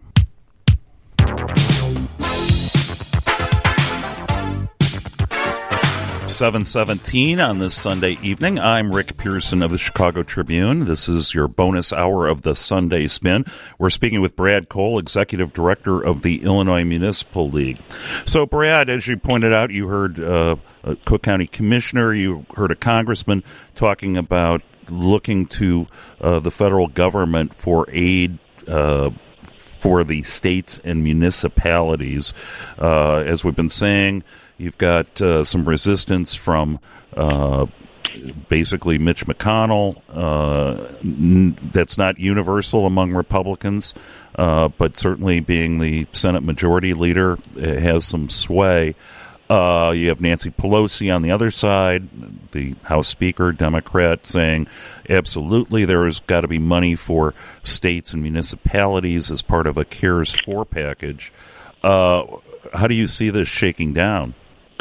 Well, we definitely need to see some direct, unrestricted funding from the federal government to municipalities. You'll recall that back on March 26th, when the CARES Act was uh, finalized and approved, the Illinois Municipal League sent a letter to the governor and our members of Congress and said, that's great, but the money only comes to municipalities or counties with a population over 500,000. That means one city in Illinois and five counties in Illinois get that direct funding. The rest goes to the state. And we have not been able to see any of the dollars go to any of the other cities or counties yet. And that's a big concern. We raised that issue because we felt like every other community in Illinois has expenses and if they don't have expenses, they have a considerable amount of lost revenue. Now, obviously, the larger city, the largest city, and the large counties have expenses too and lost revenue, but we can't just exclude all of the other communities. And we think that since that was left out of the CARES Act to begin with, that there should be an additional federal package that's put out there, not just for Illinois communities, but for cities and villages across the United States. And in fact, the National League of Cities and the U.S. Conference of Mayors and the National Association of Counties have joined together asking for that package to be considered by the Congress. It should have been in the CARES Act, which was, I think, the second bill that passed. It should have been in the third one or the 3.5, which uh, is was just discussed as having the additional money for the SBA programs. But if there's not a fourth package that has direct, unrestricted funding for the municipalities in this state and all the other states, then those communities are just going to they're going to be in a position that I think is unimaginable. Well, I've, I've touched on this, and I was I was thinking of you. It was uh, something I saw on Twitter, and it was out of uh, out of the Galesburg newspaper about uh, here's a community of Monmouth uh, out in western Illinois, uh, near the uh, Illinois Iowa border, where uh, basically they've got uh, all kinds of first responders that are being furloughed and and. Positions being furloughed include two full time police officers, two full time dispatch telecommunicators, one public safety officer, officer, two probationary firefighters, and three part time dispatchers. Now, that to me is about as front line, I think, as you can get. Absolutely. We surveyed communities all over the state to find out what they're doing because of the financial impact of this crisis. And I have a stack in front of me of responses that ranges from eliminating programs to eliminating personnel positions, not just the furloughs and layoffs, eliminating positions. And when you get into a city government, we've talked about this before, Rick. I mean, there's only a couple of places to come up with money. You can either raise revenues or cut expenses. Raising revenues means taxes. Cutting expenses means personnel and programs. That's labor. Labor is the highest uh, is the highest cost for. Absolutely, and so when they're down to the bone already, and people are upset about how high their taxes are, the only thing that can be done is to eliminate positions and personnel is where you know all of the the money goes basically that's outside of programs and the frontline responders those are that makes up the majority of the staffing for a lot of these communities. So that's why I say if the Congress doesn't act to provide direct unrestricted money for these communities because of their lost revenues then it's these communities are going to be a shell of what they were just because they don't have any place else to turn. And I can tell you, it's not just the city of Chicago, it's not just suburban communities, it's downstate as well. But if you look at suburban communities, some of those are losing millions of dollars a month in lost revenues. You just can't make that up.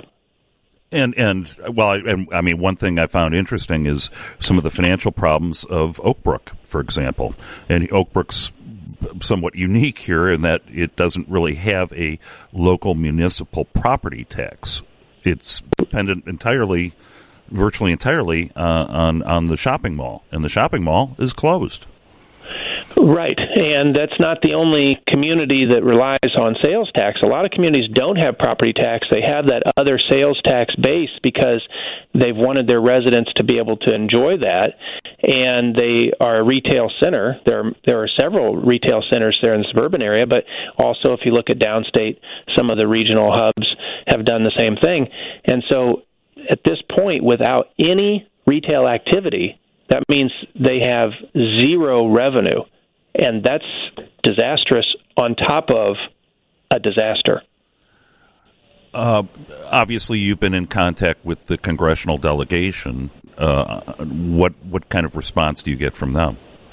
Well, I, we have a good congressional delegation. It's it's diverse in its partisan composition, but uh, we have been supported. The Illinois Municipal League has received terrific support from both of our U.S. senators and from our House delegation in wanting to do the right thing and being supportive and understanding about the advocacy advocacy that we put forward on behalf of our members.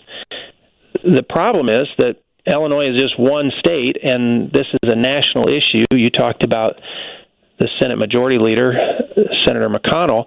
He's going to play a big role in this. He's not from Illinois, and he is looking at things uh, that relate to his caucus, I suppose.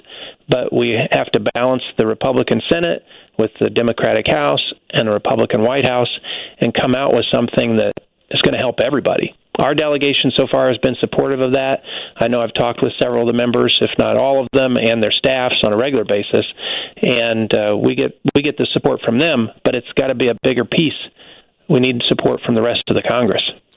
One of the things that I've been curious about, and I've kind of just heard murmurs about this, is about uh, an effort to try to uh, defer property tax payments.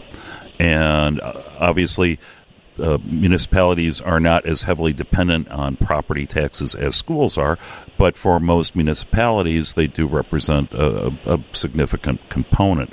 I was wondering if you've heard anything along those lines and, and what your thoughts are on that. We have heard it. I've been asked about it, and you rightly noted that the city portion of the property tax bill is de minimis compared to the schools and other I like folks. that word. I've never heard you use de minimis before. it might be a little bit of a stretch, but I like it too. But it's anywhere from you know zero to ten, maybe fourteen percent of the of the property tax bill is the municipal portion. So obviously the rest is everybody else, and in that case, it's it's not as much money as it is for the others. But when we have no money coming in on any of these other uh, manners, like the sales tax we just talked about, then that may be all that they're going to get for a while. So the deferral of that, understandably, that would help theoretically the property owner, uh, but it's going to additionally impair the units of local government. I would say also that I'd say probably half of property tax is being paid in escrow, and so that should be uh, those payments should have been made and should be uh, being made ongoing as a part of mortgage payments and escrow payments. So um, there's a concern we have about that being deferred. We would prefer that it not be. I would also say that it, that's if that's a decision that the General Assembly is going to make, that's another issue where the General Assembly doesn't receive the state of Illinois doesn't receive any money from property tax. So for them to defer it, and I'm not saying that they're going to, but if they were to de- defer it, they would be hurting the income of all the other units of government and not themselves, and that's an issue we would have and obviously too after the governor speaking about the uh, anticipated budget deficit uh, the question too we always go around to this is the uh, local government distributive fund the uh, portion of the state uh, income tax that goes to local municipalities of course municipalities are going to be impacted by the fact of the uh, moving the income tax deadline to July 15 yeah, there will be an impact. And of course, the fact that there is less income because people have lost their jobs. So income taxes are going to decline.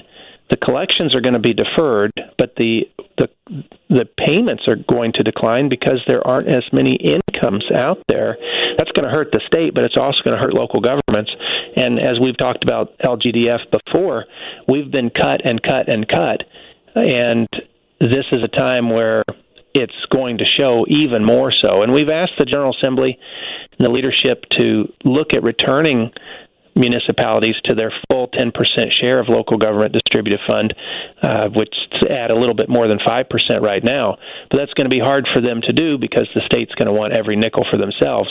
But it, there again, the local governments don't have any other place to come up with the revenue that they've lost as a part of this. And so we need some honest attention to it, both at the state level and the federal level. That's Brad Cole. He's the executive director of the Illinois Municipal League. Brad, as always, thank you so much for joining me. Thanks for having me, Rick. Now back to the Tribune's Rick Pearson. It's the Sunday Spin on 720 WGN. 734 on this Sunday evening. I'm Rick Pearson with the end of the bonus hour of your Sunday Spin for this Sunday. And uh, quite a lively conversation we've had. Uh, talking, of course, about mainly the problems with uh, local government, problems with small businesses, and dealing with the coronavirus. And uh, I wanted to have a good friend of the program to close out this segment of the show. Uh, Amanda Vinicky, correspondent at WTTW Channel 11, now joining us. Amanda, thank you so much. But of course, the bonus is mine. Well, I got to tell you, it's been uh, very interesting to watch you guys over at Channel 11 and uh, uh truly kind of like that idea of, of uh, seeing what's going on out in the neighborhoods. Yeah, there's so much to see in Chicago in terms of how people are coping. There are individual stories. There's, of course, as you just talked about with Brad, municipalities that have different situations. In a sense, we really are all in this together. We're all experiencing the same thing having to stay at home, the heartache that that causes, the fear, the anxiety. And I do think one commonality that we've seen in our reporting is this spirit of coming together and that we're going to make it through and we're all going to do what, whatever that takes. And really, there has been, um, not to be, you know, too sentimental here, but it is pretty incredible to see how many people have sort of risen to the occasion. Yeah, I mean, we we talk about things like the exceptions, like the governor was asked today about that kind of viral video of a, of, of gatherings yeah. and those kinds of things, and and it's it's it is the exception. It's not the rule. Uh, unfortunately, it does get the news attention. Um, but I think you know, yeah, everybody deserves uh, everybody deserves a great uh, great applause for just the overwhelming acceptance of of the stay at home order.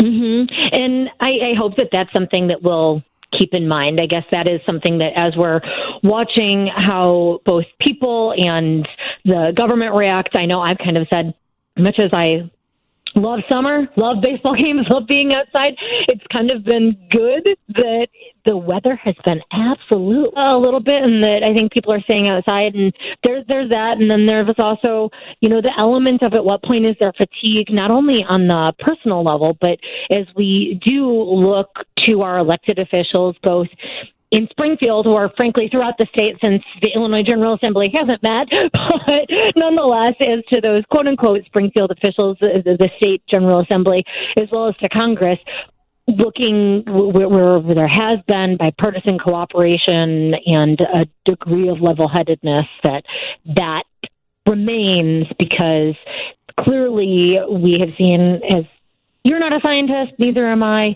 but as we've seen, this is a virus that is scarier and harsher than anybody first thought or expected. And so it isn't going away, and we're going to need to all collectively persevere and not let sort of that fatigue set in and slug it all off. Well, and and uh, yes, we're all in this together, but I've kind of touched on this with uh, Brad Cole, and of course, uh, Brad, former uh, mayor of Carbondale. But you know, we've already had seen kind of this. Uh, the regionalization complaints, uh, you know, long before the coronavirus. It's always kind of been a part of Illinois, but uh, also Sure. the fact of uh, our, our, our regional diversity was also kind of a, a strength. And now, you know, I almost wonder if because of what the stay-at-home order, if if that regionalism.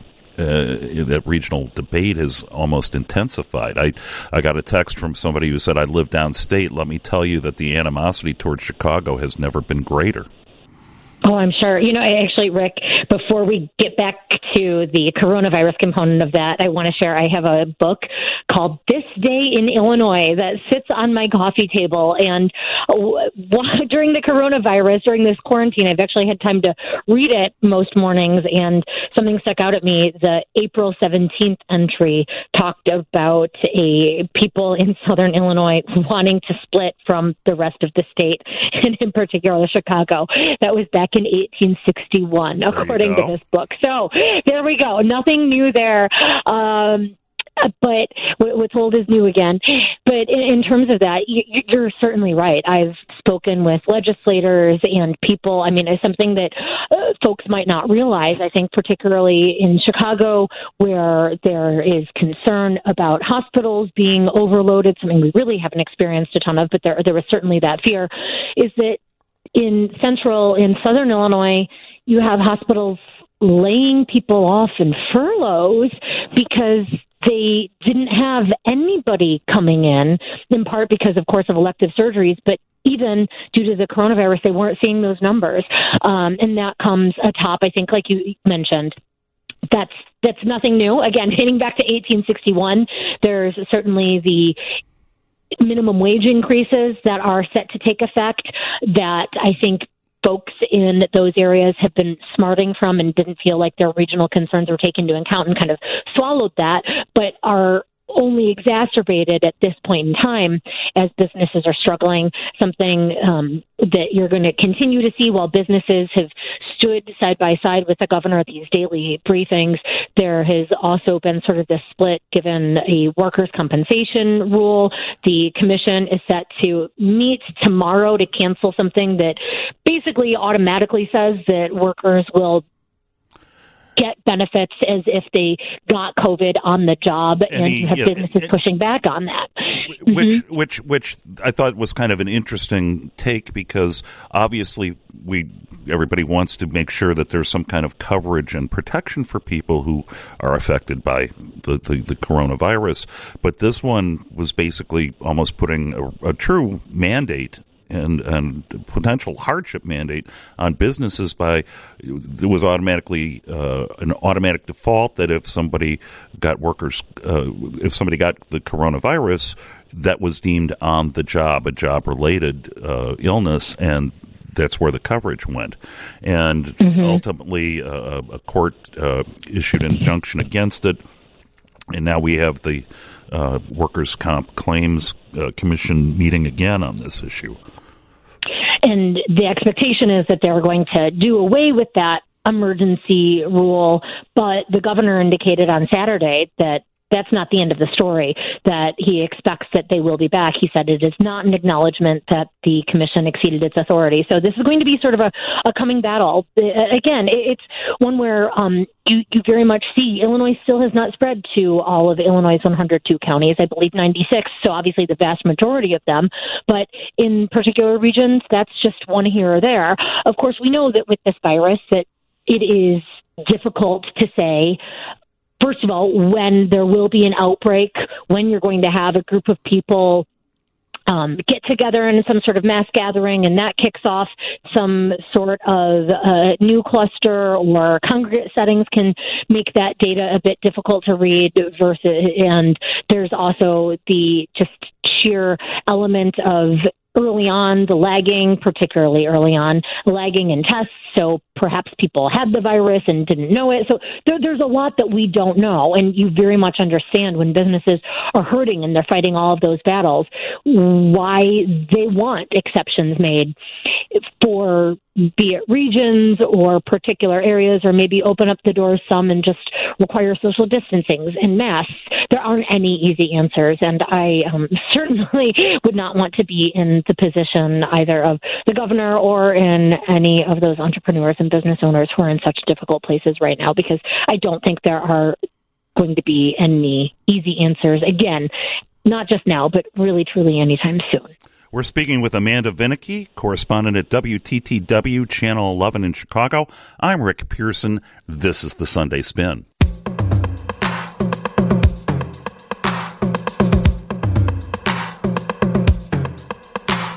Welcome back to your Sunday Spin. I'm Rick Pearson, the Chicago Tribune, joined on the phone by Amanda Vinicky, correspondent WTTW Channel 11 in Chicago.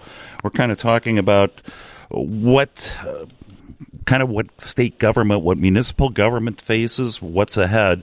Um, when's the last time the legislature was in session?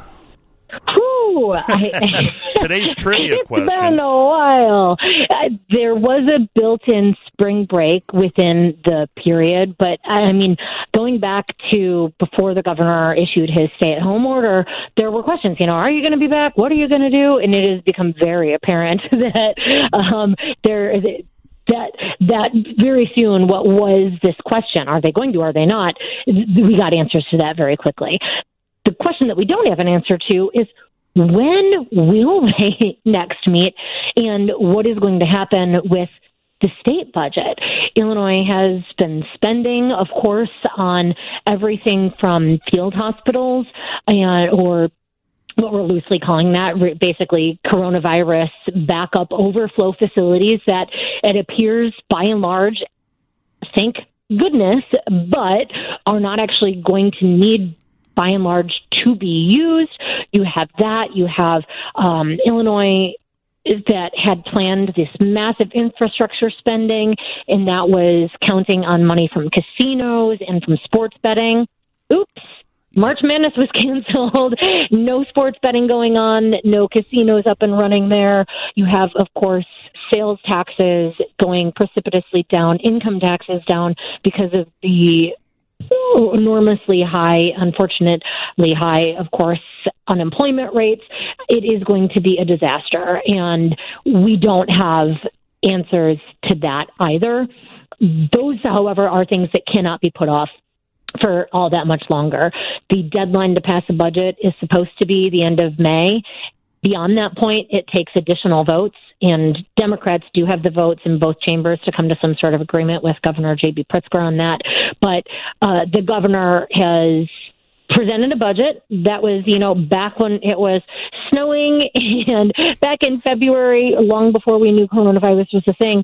And so he has not yet come out with any sort of other plan. He said that he's in talks with the legislature, but what Illinois is going to do and when they are going to do it, we've been asking, and we don't have any answers. The governor today was asked, you know, what are your big budget challenges? And he really couldn't quite pinpoint that other than to say revenue slash there are a lot. Well, yeah. I mean, when you look at, uh, I mean, that's why, you know, mentioning uh, Senate President Don Harmon's letter of, of seeking right. aid from the federal government uh, you know, was forty-one point six billion dollars, which was basically that's the state budget. Uh, now, granted, yeah. it wasn't, you know, it, it, was for various things, but but nevertheless, uh, when you start looking at the revenue holes that exist for the current budget year, which ends uh, on June 30th, as well as the, the budget hole that is projected for the budget year that starts July 1 uh, into the billions of dollars. Uh, there are no easy fixes here. Part of that, of course, is Illinois' uh, underfunded pension system, which uh, basically have a quarter of every dollar in tax revenue that goes for pensions. Right. Part of it is Illinois not having made a lot of choices. I'm, I was going to say difficult choices. Some of them they just didn't even bother to make choices um, for so many years, and so part of that is on Illinois, and then part of it isn't. Part of it is, of course, nobody expected anything like this. So even ha- if Illinois had a quote unquote rainy day fund, this isn't just a rainy day it's not a storm. It is a full blown tsunami hitting for months on end. And so there's no way that I think you're going to see any state easily recuperate from this, particularly those uh, like Illinois, where financially we weren't doing so hot to begin with. Well, and, and one I, of the big questions. Oh, sorry, Rick. Go ahead. Well, I was going to say one of the things is when you look at a rainy day fund, there's also the political pressures that okay, you're going to start salting away what two, three, four billion dollars, and politically, it's like, what what are you doing with that money? It's just sitting in an account. Why don't you rebate taxes or do something like that? So, I mean, that's right. the the yin and the yang of this thing. And again, not that that's been an issue that Illinois has had to face. Correct. correct. we haven't had a rainy day. We don't have a fund to draw on at this point in time. Uh, we, we, we just don't. That is not something we're going to be looking at. What will be interesting to watch is not only, as you noted, what lawmakers and the governor are going to do and who is going to take the lead on that.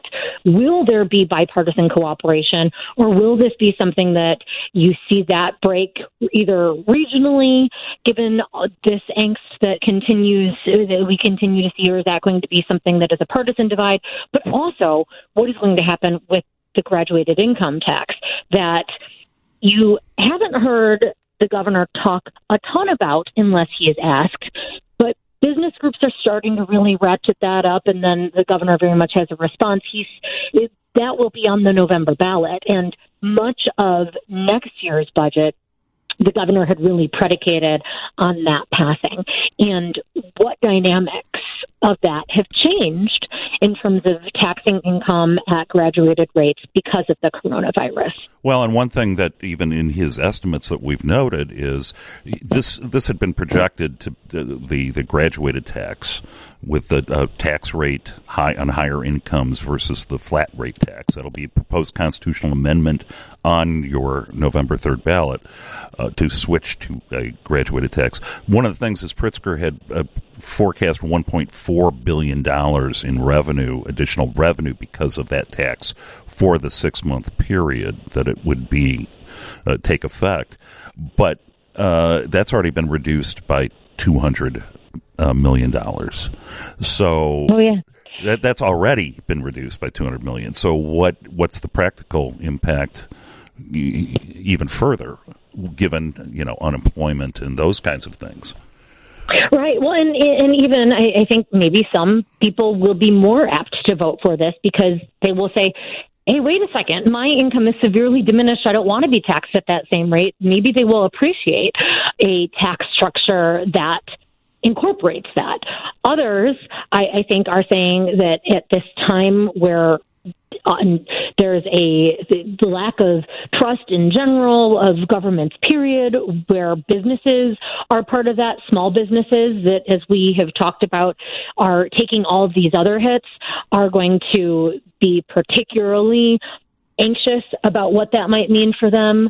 Um, what sort of even ads will you see in campaigning for or against this because we don't know what we're going to be looking at in November.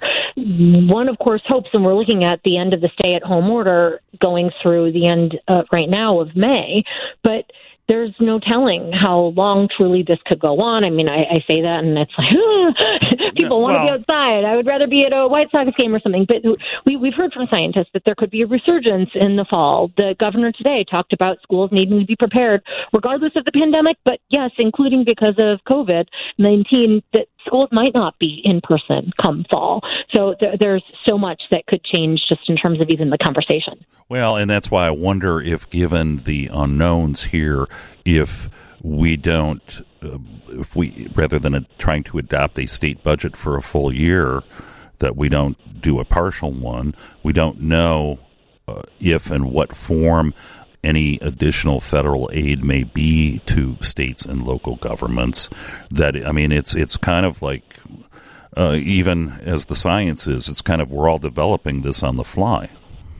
Mm-hmm. And and that's something that we've heard lawmakers talk about.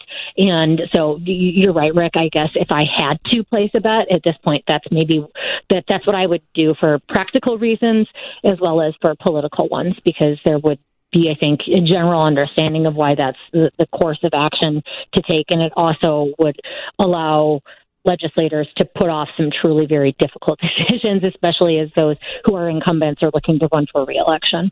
And you both have this massive need for additional revenue going into state government in it this because unlike the Fed, we can't really you know print money and make big deals like that. That that's just not how it works. And yet you, you have even as there's a total lack of revenue, people don't have the extra money in their pockets now more than ever to pay in taxes and in fees. And so there isn't, of course, going to be any appetite for that. It makes it so very difficult.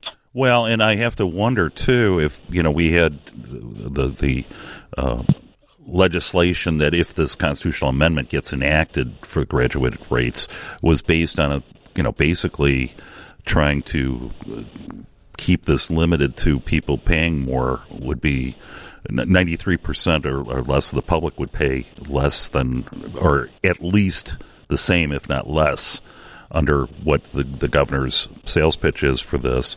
I'm just wondering if given the given the state of the economy if you know blow up that chart and you know what what are the what are the incomes going to be and and whether you know this isn't something that the business community and the, the who opposes it uh, might try to exploit is that you know there's not enough income from that that top seven percent anymore. Mm-hmm. You're right. I think they will. They will do all they can to fight this. That has been apparent for quite some time. So we will. We, we will see that. And even as you noted, how much revenue Illinois really will get from it. I mean, I think this is a long term fight for on both sides. So looking beyond these two fiscal years, they're going to really dig in their heels because um, if it fails this time, I don't see it having an easy time coming back next time around, regardless of these very exceptional circumstances as I always say, you know, so much about politics hinges on the things that are beyond a candidate or politician's control. And I think this is a prime example of that. Nobody could have ever fathomed or imagined this. that is certainly true.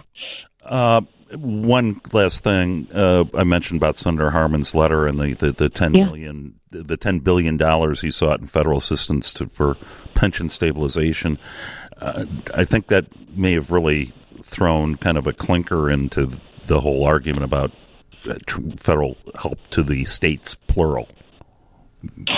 Yeah, it was a letter that I think has is is where both sides are, are really again, as you noted. I guess I'll use the best word for that. Sort of exploited and taken that for all that it is worth. Um, I have gotten a lot of feedback. You know, I mean, anytime you talk pensions, there is immediate eyebrows raised, antennas up, and people paying attention.